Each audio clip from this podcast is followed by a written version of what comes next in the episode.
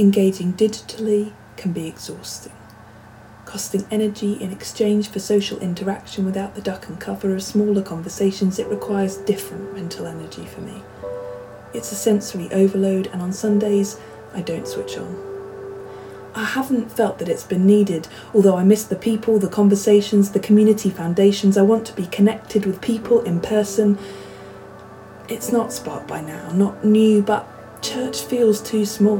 And there are days when God feels completely implausible, while on others their existence is fundamental, entwined with my own.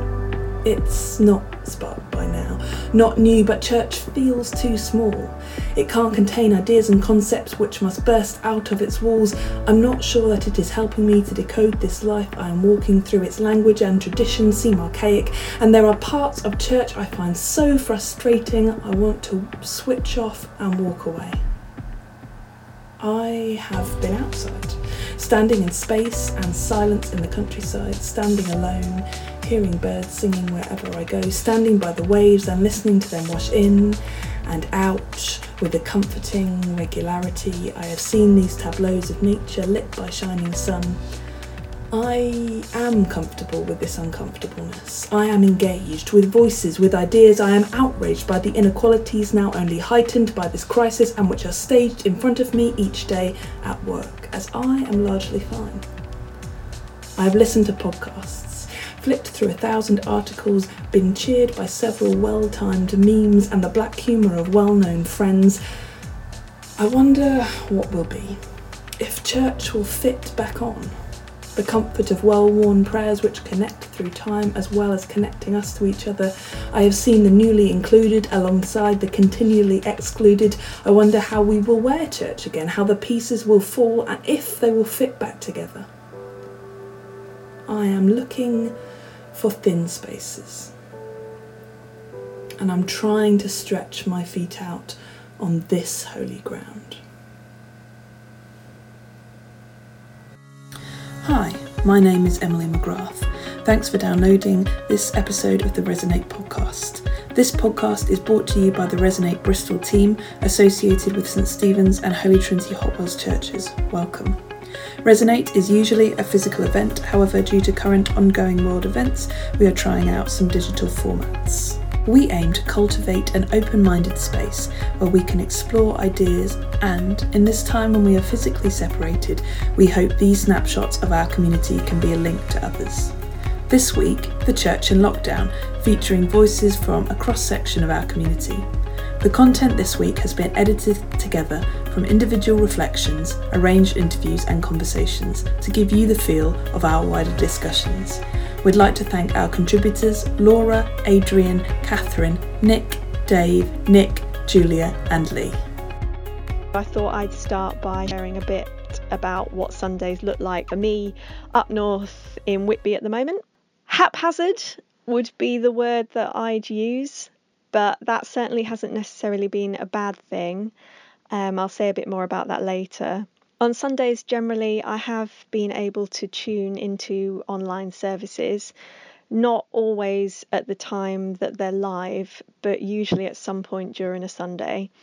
And I think that's been really important in terms of helping me to still feel connected to a church community when you're hundreds of miles away and in a completely different location. Well, my Sundays have got a lot simpler than they were before. I'm usually downstairs having breakfast or reading the newspaper, reading a book, and then at about 10:25 I think I should probably put Facebook on and join, and that lasts for usually half an hour or so, and then turn that off and I'm back in the day. So it's definitely become a more simple and shorter experience on Sunday mornings. I do generally do the service itself on Sunday mornings live where I can. I find that quite helpful just to structure for my day. But I miss the fact that you can't kind of socialise aside from that. I feel like my Sunday, church is much less a part of my Sunday realistically, and therefore much less a part of my week than it was. because, you know, it's everything from the routine of getting up, cycling to church, having a coffee with people, having a chat, the meditative nature of the service, and then coming back. It's a lot more leisurely. I don't have to be anywhere. Yeah, it's just a much simpler day for me now. That's changed a lot for me because as a church warden, I normally am quite busy on a Sunday morning and have to drag myself out of bed quite early and get over to St Stephen's and unlock and start sort of moving bits of kit around and plugging things in, and just being there to set up takes an hour or whatever it takes, and normally Jeanette and I, or there's one or two of us, quite busy really. So Sunday has suddenly become a lot more relaxed. I can listen to a lot more radio in the morning, which we do, and not have to leap out of bed. So yeah, really Sundays are very, very different for me now. And that means I have to say that the Zoom Sunday morning service that Lee's doing is absolutely on the money for me. It's absolutely brilliant because I can just completely focus on that and really listen to the talk and really listen to the prayers and Lee as he leads the service. I'm really enjoying having that total focus, which you just don't get it somehow if you're in church and doing what I do, having to sort of constantly be worrying if the microphone's not working or whatever it is. I guess at the moment Sunday mornings look like most other days that I'm not working. I have a nice lie-in, have some breakfast, do whatever comes to mind. I suppose a wider point here is, I guess the things I miss are the physical, in-person meeting with people, chatting with people, that kind of physical sense of belonging to the community that you get just from literally seeing there are other people in church with you. And so in terms of actual liturgy and preaching input, I probably just haven't really engaged much. I think I do actually like the being present, that the online, the screen, I think does in some ways put a barrier between you and other people. The sort of the immersiveness of church that you don't necessarily appreciate when you're there, but you've committed time to being there. You can't really get away once you're sitting in the church service. It doesn't feel quite as satisfying, I think, in some ways. The social side of it I miss a lot. I guess if I'm completely honest, I also find praise without the community around me very difficult. In terms of singing praise, I just don't like it. It feels weird to be doing it when I'm just hearing one person sing, and I just can't do it. I find it a turn off. That doesn't work for me. And in that sense, I much prefer the Quakers' way of doing things, I think. Also, this is going to be a bit controversial, I think. I had a housemate years ago who was a Jehovah's Witness, and she's not anymore, and we were living together for a while in the run-up to her leaving, really, and towards the end of her leaving the witness community, she used to come back home quite angry sometimes with some of the things that had been said, and I once said to her, why don't you just talk about it with them, as in she's always very tactful, but why don't you challenge it in the meeting or leave or whatever? And she said that actually really what she feels like is, you never know when someone's saying something that you find awful in whatever way, that you don't know what someone else is taking from that, so actually to challenge it in that environment is not appropriate. And I think one of the problems with church, the way we have to do it now, is that if I hear something I don't particularly like, or I'm not interested in, or I can't relate to, I can switch it off. And when I'm sat in a church service, actually in the building, of course I would never do that, for all the reasons that my housemate said, because I think sometimes it's good to hear stuff that you don't like, or at least, you know, you can wrestle with it. And St Stephen's in particular, that's one of the massive, you know, things I love about St Stephen's, is that people do challenge stuff and they do talk about it within the community. So I miss that because I do switch it off. And so I think it's meant I'm a bit more cut off from perhaps some of the things that are being said. The plus side to that is that I think it's made me realise I need to do more reading and spending time with God on my own, because actually if I'm not getting that from church and not being challenged from church, then where am I getting it from? So in that respect, I think that's quite helpful. One of the biggest challenges I've had has been the issue with space. I'm not living in the place I usually do, and obviously normally when attending church on a Sunday, I turn up and this prayerful, quiet space is already set up for me with everything I need, and I go through a process of moving into it from the world outside. I've realised that switch in physical space actually has quite a big effect on me in terms of engaging with worship and being able to bring myself before God in a more focused way.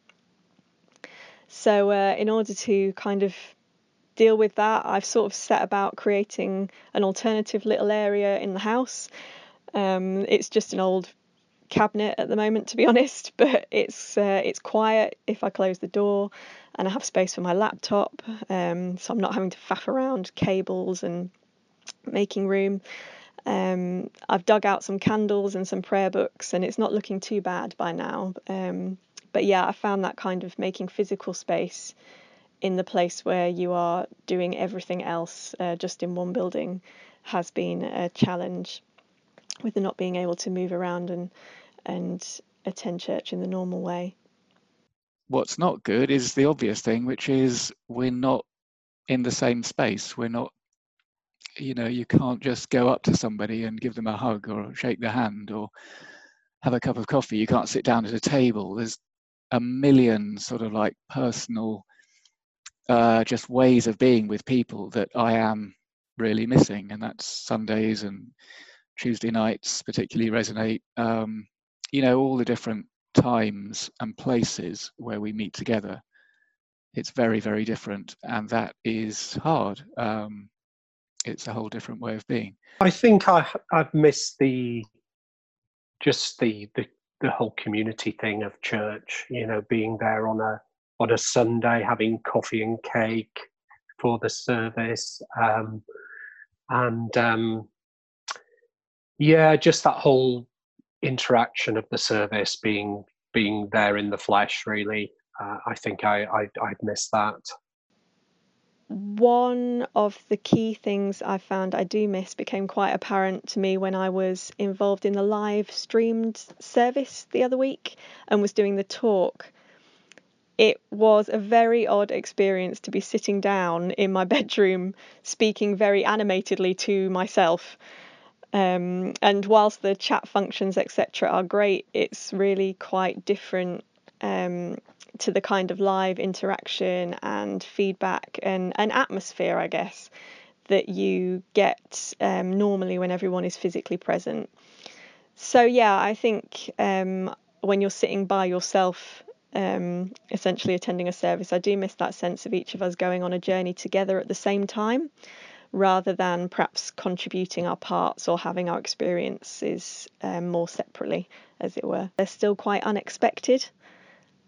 We've had Holy Trinity and St Stephen's trying out various different approaches to services and other offerings, and I think it's quite exciting to get to see some of that creativity and the way that that's stretching what would normally be done on a Sunday. And I think for me that sometimes the trying to fathom out new things and play with technology has probably made me prick my ears up a bit more and sit up and pay attention rather than sit back into the routine. So that's been, something that I've really enjoyed at the moment. I do miss the, you know, being in the church building and the cafe and seeing everybody and catching up. You know, you miss that I know Lee's encouraged us to connect with people after with a coffee and things, but it's never really happened for me, to be honest. So yeah, but I miss the social stuff as well.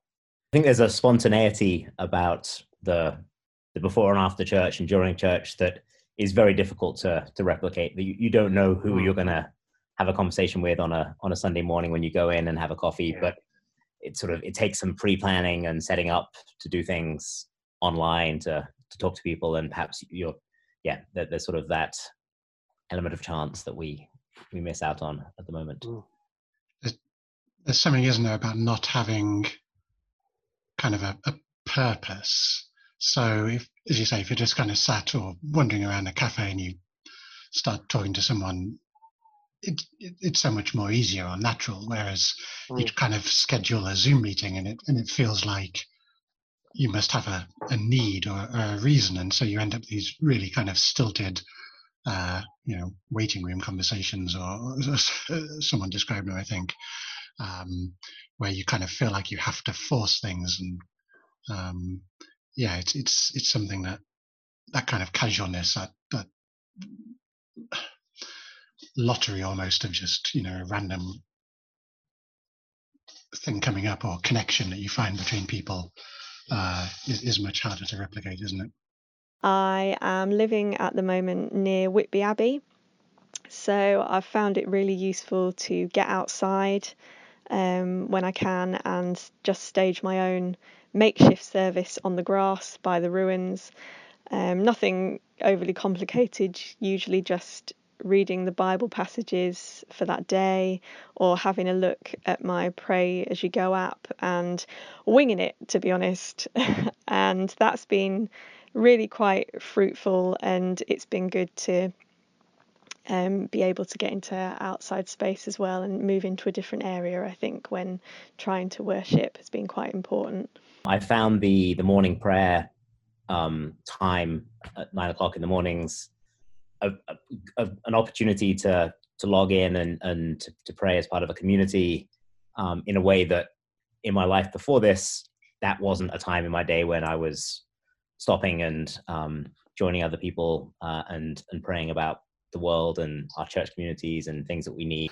I found some other areas, perhaps, having the option, read a bit more widely or read interesting things on the internet, but yeah, I think the Resonate meetings we've had have provided more of the sense of community and belonging that perhaps I need, and so that's filled a gap more than anything, particularly on a Sunday morning.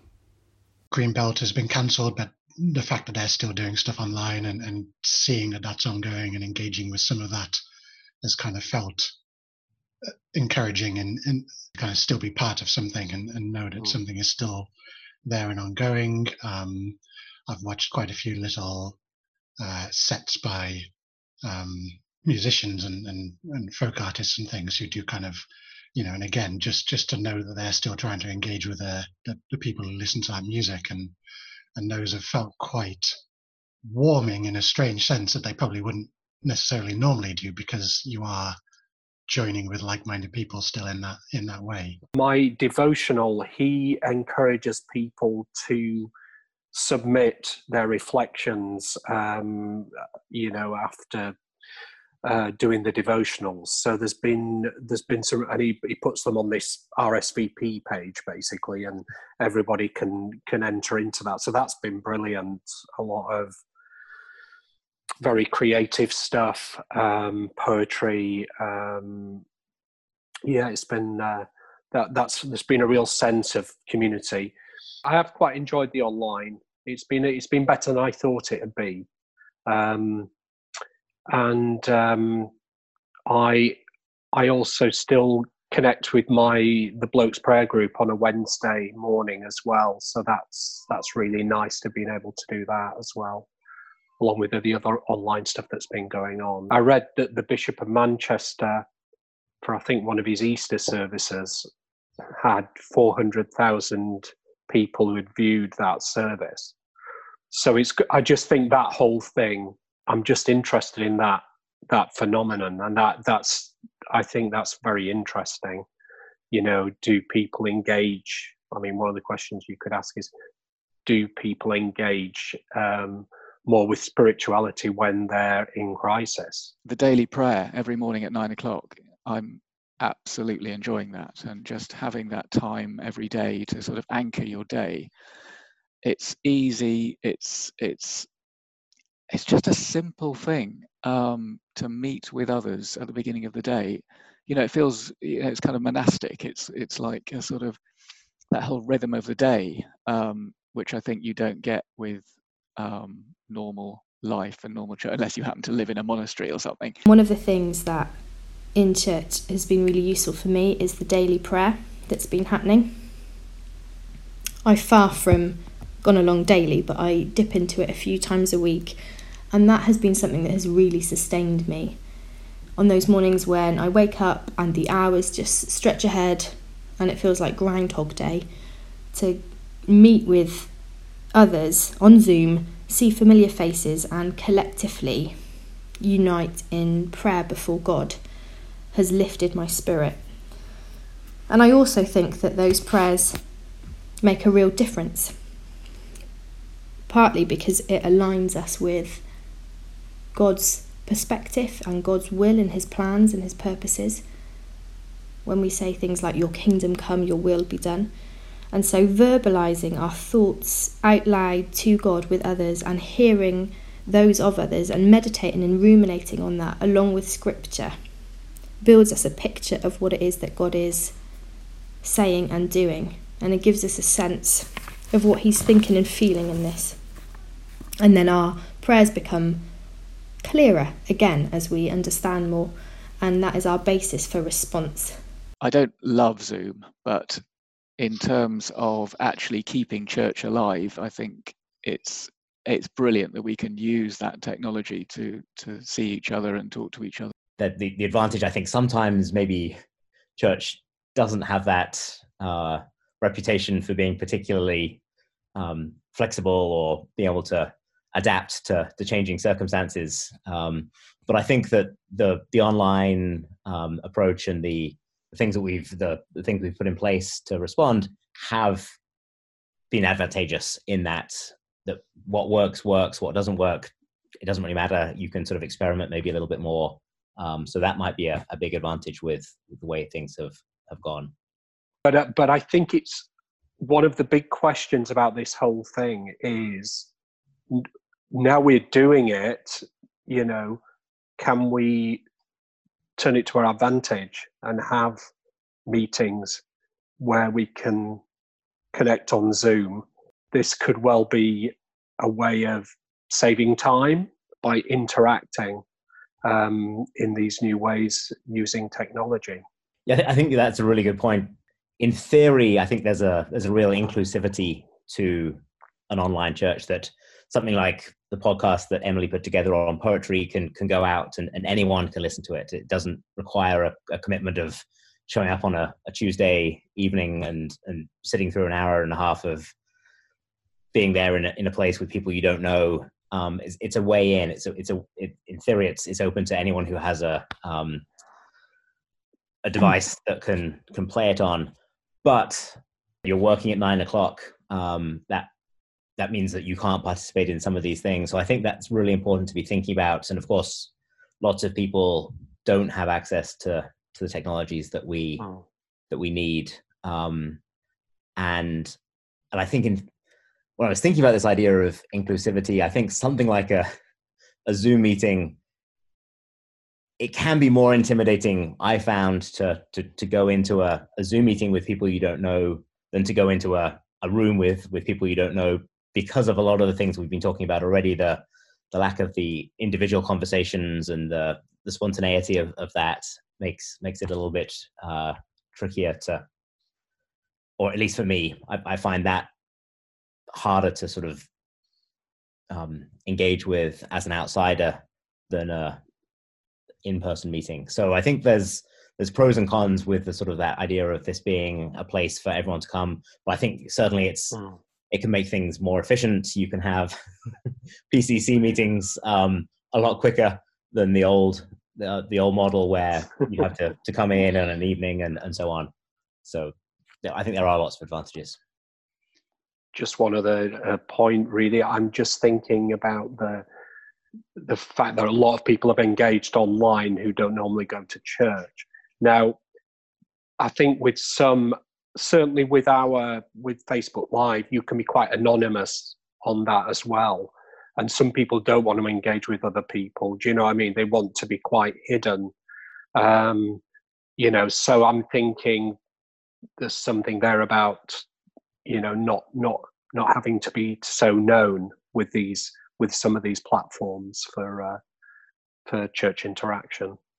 Yeah, it's a good point. I think for some people, perhaps if they are curious, the idea of walking into a big, funny looking building with a possibly squeaky old door, and you know, that feeling where you expect everyone will turn around and look at you if you just try and sneak in the back. You know, there probably are people who being able to just, you know, as you say, anonymously join a Facebook Live group or a kind of open meeting and just be able to listen and take stuff in without having to commit to engaging with anyone is probably something. But as you say, that there's always going to be the difficulty then is how do you make sure what you're presenting to people offers the opportunities to engage or to kind of step forward if people want to. And I think it breaks down geography as well, that people can tune in wherever they are. So I was talking to my mum and dad who live in Abingdon in Oxfordshire on a Sunday evening, and they'd tuned in and listened to one of the talks I gave on the service. And I had no idea they were going to do that. It was very nice, and we had a good chat about it.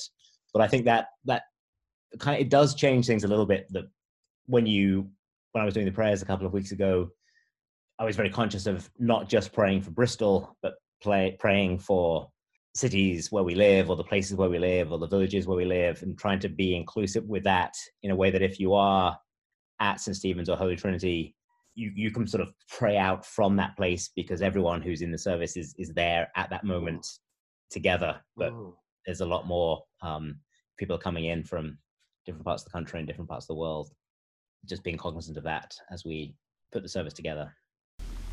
I find that my own faith journey has taken on a new intensity.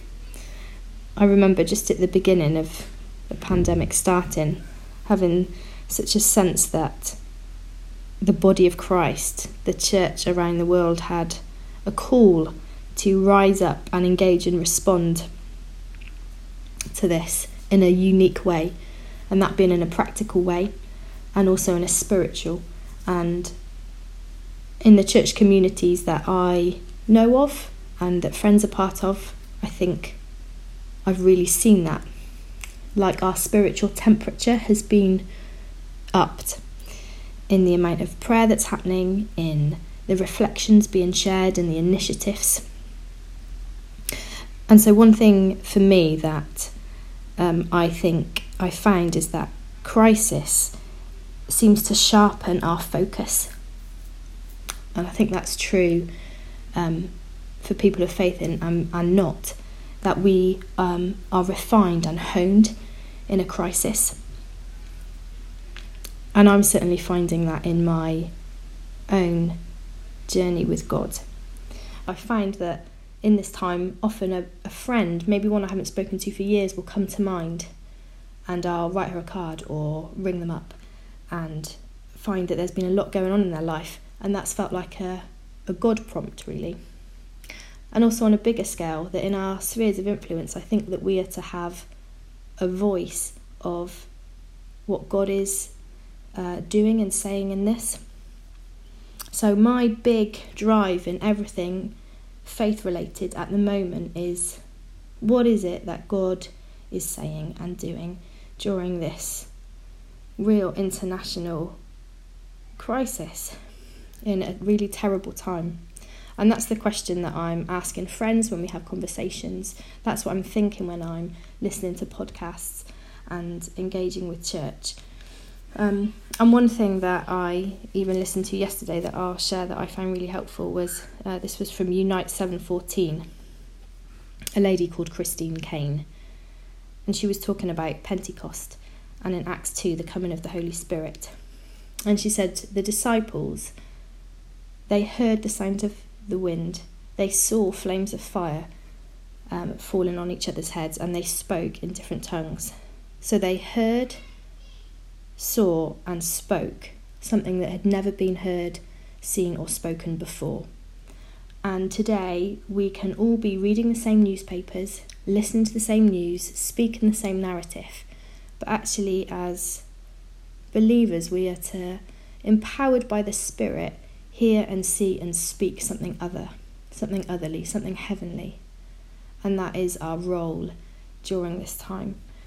So for me, my hope is that when this crisis passes and when a degree of normality returns, that we as church don't lose that intentionality and that intensity in seeking God, that our heart is still to seek him and what he's doing. That's what I want for me, because it's no less important then. And actually I am hearing and think that there's a bit of a spiritual awakening happening in society, and so we as church need to be ready to respond to that, need to be ready to enlarge. So this is a really important time for us to seek God, spend time with him, grow in intimacy with him in private and with others. As hard as it is in not seeing each other, and as hard as it is in the ups and downs of the current crisis, that it's so important for God's will to be done and God's kingdom to come. So those are my thoughts. I just thought I wanted to add a quick disclaimer that I don't believe COVID-19 is from God, that is his will or his purpose, but that he is always at work for good and to be with people in their suffering. So certainly early on in the lockdown, I back in, I think, January or early in the year, I'd done that thing that we all do from time to time. We think, right, I'm going to read the Bible from beginning to end. I'm going to start at Genesis, and you get to sort of like, you get through Exodus, okay, lots going on, and then you hit whatever it is, Leviticus or something, and you think, nah, this wasn't such a good idea. But anyway, I kind of persevered with it through January and February. I didn't do the whole, I didn't read it in great detail. I kind of skim read. But as the lockdown started, middle to end of March, I was just starting the book of Job. And it really struck me that, Job was somebody who was a wealthy, successful businessman, family man, farmer, and everything was taken away from him. And he became very, very ill. He was close to death and he had this awful disease.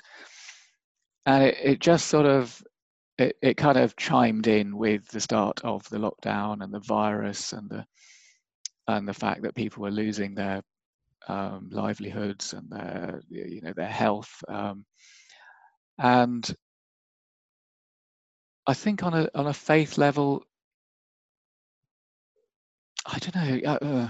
I had an answer worked out to this, but I'm now sort of like rethinking it. But it seemed like that journey that Job was going through, I felt myself just tipping into it, and I was. In the early days, you didn't really know what the virus was going to mean, and you sort of thought, well, this could hit me quite seriously, and would I be the kind of Christian that would be very calm and trusting in God, able to just trust God that he was going to look after you, but deep down thinking, actually, this could be really scary, and I could get really ill, and my family, my children, my grandchildren could be really affected by this disease, and so there was a kind of shaking of my faith, I suppose, or a potential shaking. I mean, I think I've come through that with, I want to say, a greater trust in God being there, being the rock, a greater sense that a greater sense, I suppose, that God is behind everything, you know, the good stuff and the bad stuff. And so in the same way that in the story of Job, whether or not it was a real true story, I don't know, but in the story, it's very much God allowing Satan to test Job. And, you know, God is certain that Job will stick with his faith, will not sort of lose, will not reject God, will not reject his faith. And in the same way, I feel that this whole time is something, it's probably a bit controversial now, but I think it's something that God has allowed to happen.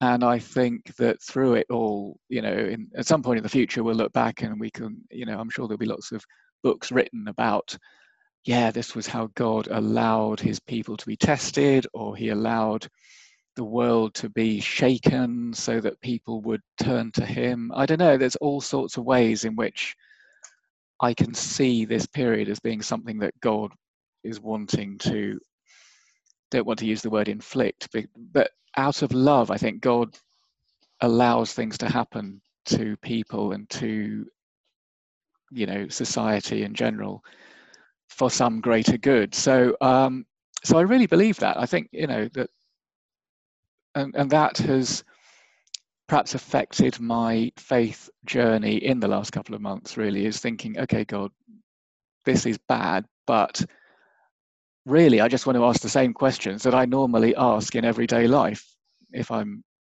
you know, not every day, but, you know, the basic question of, okay, this is happening to me, to us, what are you saying through it, Lord, and what do you want me to do in response? How do you want me to live? How do you want me to speak?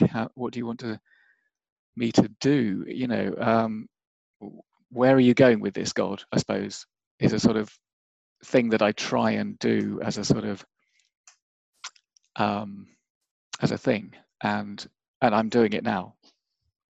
I mean, I don't know. I think, again, this is one of these things that I haven't really fully worked out in great length. I'm not a theologian at all. I'm just an ordinary guy who sort of like looks at life and looks at the things that happen in the world and tries to, you know, I think the Bible is all about trying to bring together the big events of life and that happen in the world together with God's plan and intent for us, for the world. And I think, yeah, I think that's something we need to do. We need to somehow see God's hand in the good and the bad, and not, you know, I just don't think there's anything, there's nothing that happens by chance in a, you know. And again, it's sort of like, I'm not a philosopher, I'm not a theologian, but I just have that sort of deep set feeling that that really anything that comes along, even the really extreme things, you know, God's in it somewhere, and we just need to hold on to that and keep asking the question and keep looking for an answer, which may not come for years or it may never come, but to be looking for that spark of what is, you know, what's God doing in it. And yeah, maybe it's extreme, and I don't know, maybe I'm the only one. I don't feel massively engaged with church at the moment, truthfully, but I don't necessarily think that's a bad thing. I don't feel necessarily that my faith has changed per se, but I do feel like I'm also more engaged with my neighbours than I am with the church community at the moment. And I think if this has made us as a church look outwards in our very local communities, then I think that's a good thing. And also, you know, members of the church have called me to see how I am, which has just made a real difference and meant a lot, actually, because it shows that it's not just a church on Sunday. And likewise, you know, I hope I kind of stay in touch with people outside of the service too. But I think it is good. It kind of forces us to look outward a bit more, or in places we wouldn't normally look. One real advantage I found to church at the moment is the flexibility. My situation right now means that I can't often access online services live, And to be honest, if I were trying to attend church in a building at a specific service time at the moment, it's likely that I would have to miss out. So I'm really grateful to have the leeway to engage as I'm able. And it has made me think more about how in future the church might better be able to cater to and reach people who struggle with the traditional Sunday attendance times, or those who can't attend regularly for health reasons, etc., in terms of looking at what we can offer them in terms of access to services. As I said at the beginning, this whole haphazard approach hasn't necessarily been a bad thing. I think one of the biggest things I've noticed in the last couple of months is that I can often limit God to my regular little routines and my plan or ideas of when I want to interact with him. And I often find myself only thinking of his presence, his being present and engaging with me when I've consciously set aside a specific time in an organised fashion, in exactly the way that I think it should be done. And for me, lockdown and my change in location and the sort of complete collapse of my regular system has really made me think about how I sometimes rely on those structures and my own organisation and my plans a little too much. I've found that although at times I've seemed to be meandering through blindly, God is still showing up and in new and unexpected ways. And that has really given me a sense of, no matter what the circumstances might be and the limitations and situations, places that we find ourselves, it's made me see a bit more of quite how ingenious God is and how creative he can be. And I've really had a sense that he's not intimidated by our circumstances.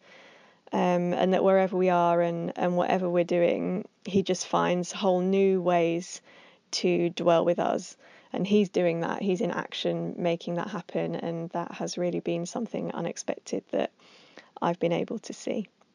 Even before the lockdown, I it's the kind of thing I reflect on quite a lot. You know, it's in a way and perhaps the lockdown has brought that whole thing more into focus, really, that church shouldn't be about being busy in a sense. You know, I suppose I've always been sort of trying to find ways of making the process of coming together as a community and to worship God. You know, it should be very straightforward and simple and easy, and you just leave all your sort of troubles outside in a sense. No, that's probably the wrong way of saying it, but there shouldn't be the kind of nuts and bolts.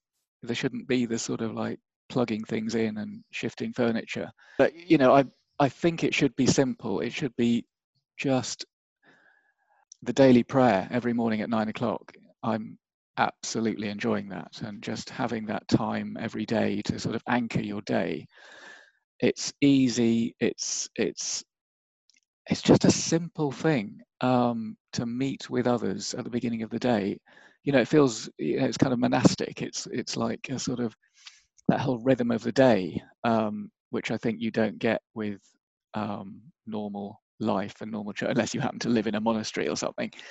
So I think what I'm saying is that, yes, I have been reflecting now even more on how we meet together as church, how we interact with one another. It's so complicated a lot of the time, and so much extra stuff that can, I know it's different for different people, but for me sometimes it detracts from your just wanting to be in the space with God and with others. You know, to me that's the objective that I would like to do more when and if we get back to something a bit more like normality. I would like it to be more simple, more direct, more, yeah. You know, and I think Lee obviously is great at the experimental. You know, it's saying, okay, we're going to try this for 3 months, and then we're going to see what happens and see how God uses that. So I I just wonder whether there could be some thinking around that, about, okay, today we're not going to have, you know, the music or something, just to take one example. So, you know, we're literally going to just go into the building, we're going to start praying, we're just going to see where God leads it. We can have maybe unaccompanied singing.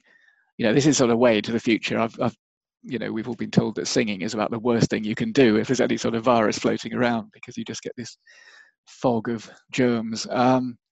But yeah, so whether there's new ways of worshipping together that involve just a simple coming into God's presence and just starting to worship, you know. I know that there are people who love the ceremony and the sort of like everything we do, and there's lots of good in it. I'm not knocking it, and I'm not saying we want to ditch it all in one go, but yeah, that's how I'm thinking about alternative ways of being. One of the questions that the Resonate team shared was about how this crisis and our experience of church has impacted or influenced our faith. And I think that is a really good and important question, and a question that's going to kind of work itself out as we continue to reflect upon it and act upon it in the coming months. Not just for myself personally, but for many people and for churches. And obviously it goes beyond church, but here we're sort of thinking about this a bit more focus. And it's a really helpful process, one that I've also asked our PCCs and wider community to engage with, to gather together learning. And I think that is the first thing I want to say, that is a key word, is learning. I'm a big believer in the ongoing journey of a follower of Jesus and learning what that actually means to who we are, how we live, and so on and so forth. Now, to just reflect on one question means that I'm doing it to a degree in this short period of time at the exclusion of many other questions, and ones that also deal with different realities around the challenge and the pain and the loss and the difficulties of what's been happening in recent months. But for me personally, I am so grateful for the wrestling of God that this unexpected crisis has caused within me, and I'm still wrestling with. It's been really interesting to both witness and hear about the significant increase of people being interested in the Christian faith, the amount of people searching online for what prayer may mean, the significant increase in people asking about God or engaging with worship. Now, there are numerous reasons for this, and I may be too quick to disregard it or disregard them by explaining it, that it was just because of this or it's because of that, in some kind of shallow surface way. And I also don't want to try and to explain it in some kind of number system either, because I don't think that's helpful or genuine to real life stories and people's human experience. But I have in recent months witnessed and heard about genuine engagement with both church and faith, for people for their first time or for first time in a long time. And now, online church and online faith engagement is hardly new. Lots of us were involved in such things many years ago in different ways. And some of those same people continue to be so right up until now. And so I don't want to try and harp on about the fact that it's a brand new thing, although it's a new thing for many churches and many people as a result of this. But I think the future will become more of a mixture of being present together and online for those churches who were not already doing this anyway. I believe God, as always, is involved and engaged through this process. For me, I've been learning an incredible amount. My faith, as a result, has been inspired and engaged. Now, maybe that's because I'm a person who loves new things and new challenges and opportunities, and loves new paths, if you like, being formed on my journey. So perhaps that is why I am where I am with this. Not that it's all been easy or it continues to be easy. Any process of learning or change or transformation involves sticking with it and being patient, and it's hard. And sometimes I've stuck with it, sometimes I've been patient, and sometimes it's been a bit easier than hard. And there is so much about online engagement that is not me. For those who know me really well, you'll know my views on social media. But when has the gospel not been about putting other first, is something that I've learnt. And being reminded that my faith is not only for my own benefit, but for others. Sometimes I've got that right, and sometimes I have not, and I'm sure that'll be the pattern in the future. Perhaps there will be, I've been reflecting, an increased shift from an I culture in church to a you culture, away from the zeitgeist that we all wrestle with in how we do and be church and live out our faith.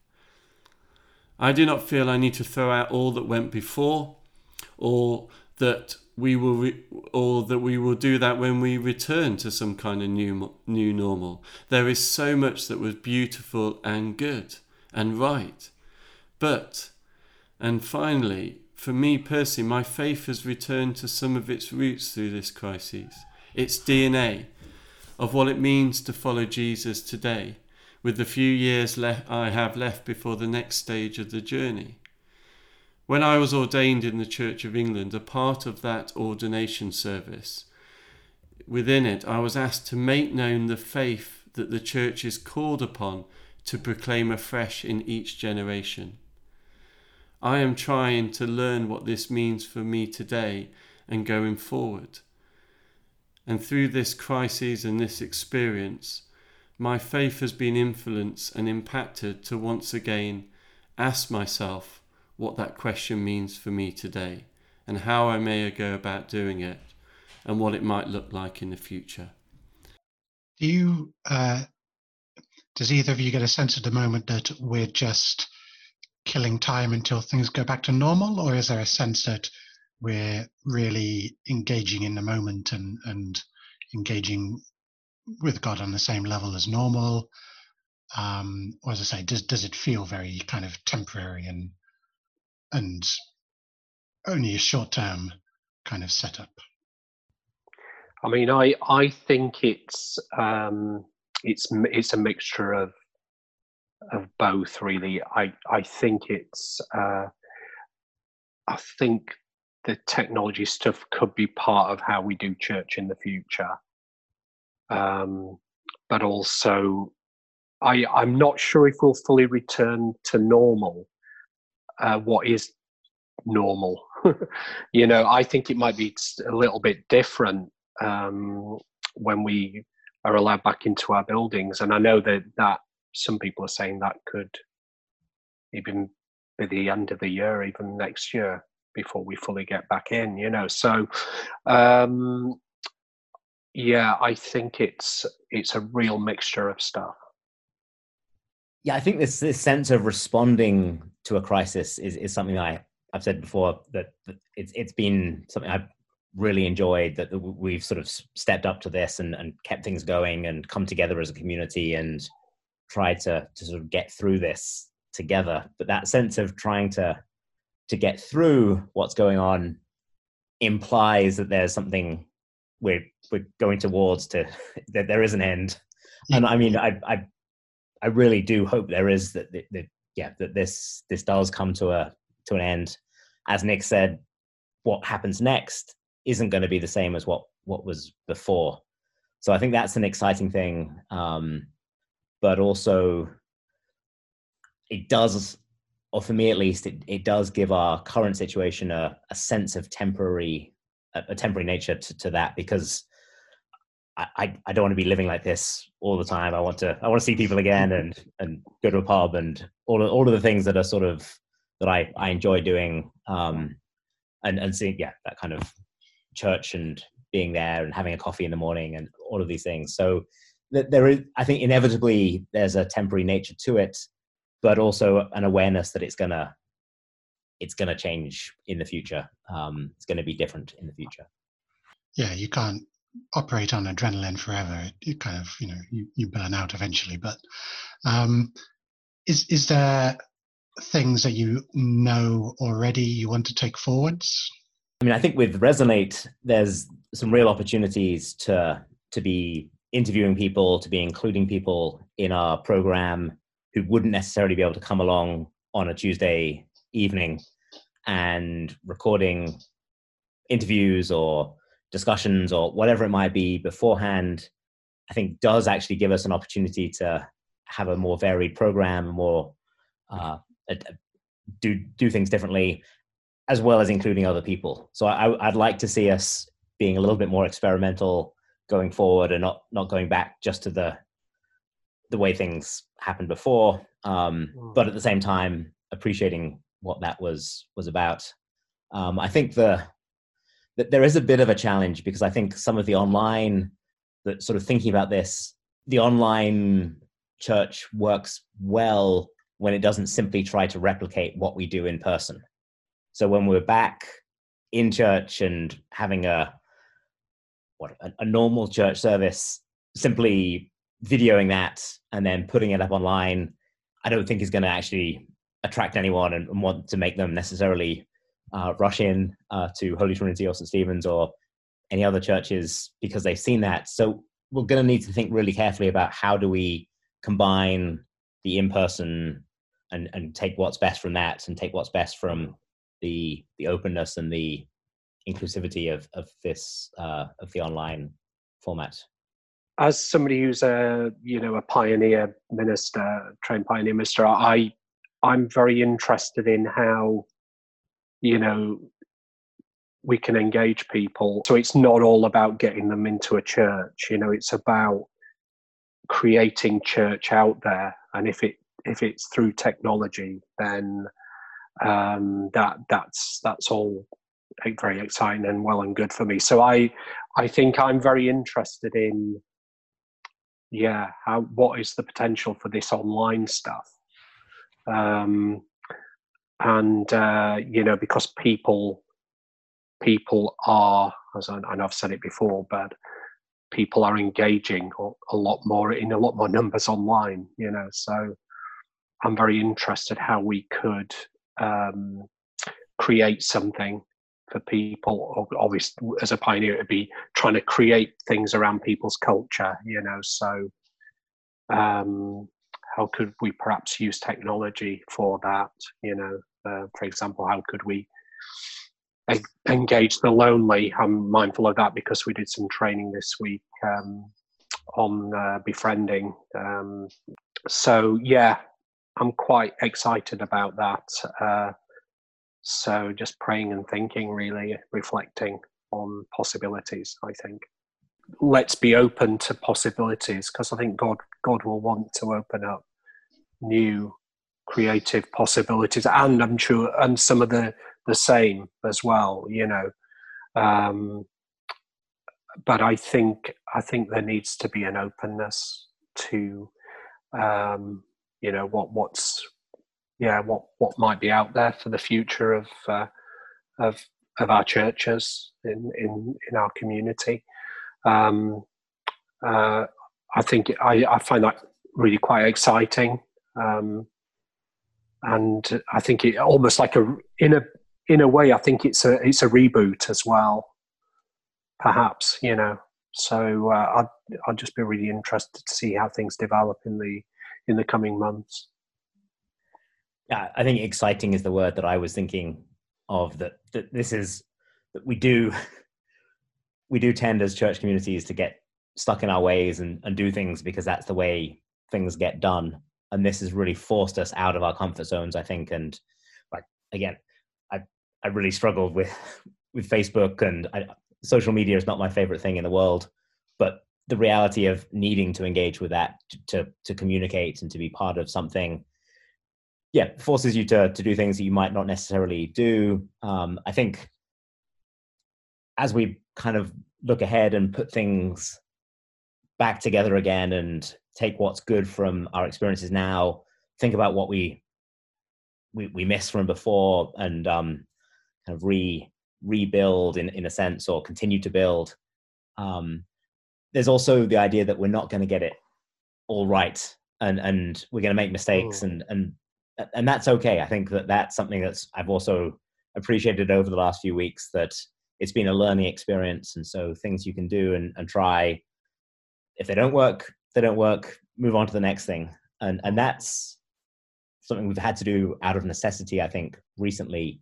But maybe taking a little bit more of that creative spirit and willingness to take a few more risks with the way we do things is going to be an exciting thing going forward. So I think there is a real positivity that comes out of this, and again, I think that kind of real sense that we have rallied together.